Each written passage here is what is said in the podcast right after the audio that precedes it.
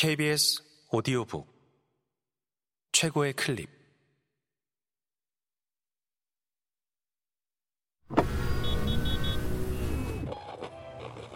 KBS 오디오북. 철학자의 아틀리에.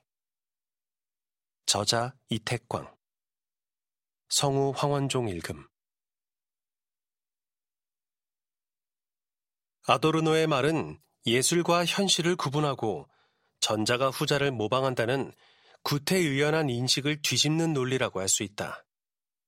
이런 생각은 앞서 이야기한 니체의 사상을 연상시킨다. 물론 아도르노는 니체와 달리 삶의 긍정보다 현실의 삶을 거부하는 부정성에 더 주목한다는 점에서 근본적으로 다르다. 아도르노는 삶의 광기마저 긍정하는 니체의 철학과 달리 광기의 해방은 자신의 해방을 알지 못한다고 생각했다. 정작 자신이 자유롭다는 사실을 알 수 없다면 과연 그 해방을 해방이라고 부를 수 있을까? 아도르노는 이런 의미에서 예술 작품을 합리성의 산물로 본다. 칸트가 말한 반성적 판단력을 아도르노는 다시 복원하는 셈이다. 일반적인 시기 구분에서 현대미술이 1960년대를 기준으로 그 이전과 그 이후로 구분된다고 한다면 아도르노는 예술 작품에 대한 일반적인 논의를 통해 현대미술의 특징을 이해할 하나의 실마리를 제공한다. 아도르노의 미학 이론에서 확인할 수 있듯이 철학과 그림은 구분되기보다는 오히려 그림이야말로 철학이라는 사실을 새삼 확인하게 된다. 현대 미술이 잘 보여주듯이 그림과 철학은 플라톤의 생각처럼 서로 대립적이거나 적대적인 것이 아니라 오히려 서로 돕는 사이에 가깝다고 하겠다. 말 그대로 그림과 철학은 사유 이미지를 부여한다. 둘이 곧 우리의 생각을 만들어내는 토대가 되는 것이다.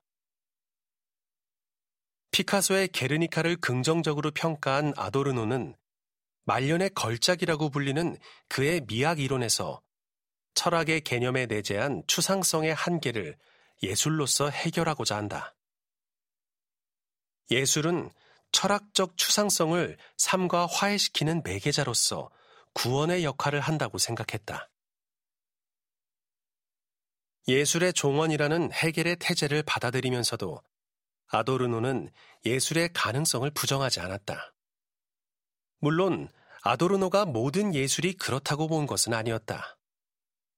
그가 문화 산업을 통해 제작된 문화 상품을 예술로 인정하지 않은 것은 유명하다. 해겔의 태제를 받아들이긴 했지만 그림에 대한 아도르노의 예술관이 해겔을 그대로 따른 것은 아니다. 해겔의 입장에서 보면 구원의 역할을 하는 예술은 이데아, 말하자면 철학이 말하는 절대 이념을 재현하는 작품이었지만 아도르노는 반대로 보았다는 점이 결정적으로 다르다. 아도르노에게 예술의 진리는 감각적인 외양의 영역에 속한다는 점에서 철학적 진리보다 우월하다. 아도르노의 시대에 해겔처럼 절대 정신의 실현으로서 역사를 파악하는 것은 우스꽝스러운 일이었다.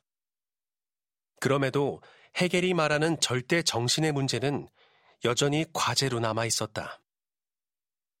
어떻게 목적론의 함정에 빠지지 않으면서 해겔이 말하는 지속적인 진보의 이념을 살려낼 것인지 이 물음이 아도르노의 예술론을 관통하는 주제였다. 아도르노의 예술론이 해겔을 뒤집어 놓은 것이라고 보면 크게 틀리지 않을 것이다.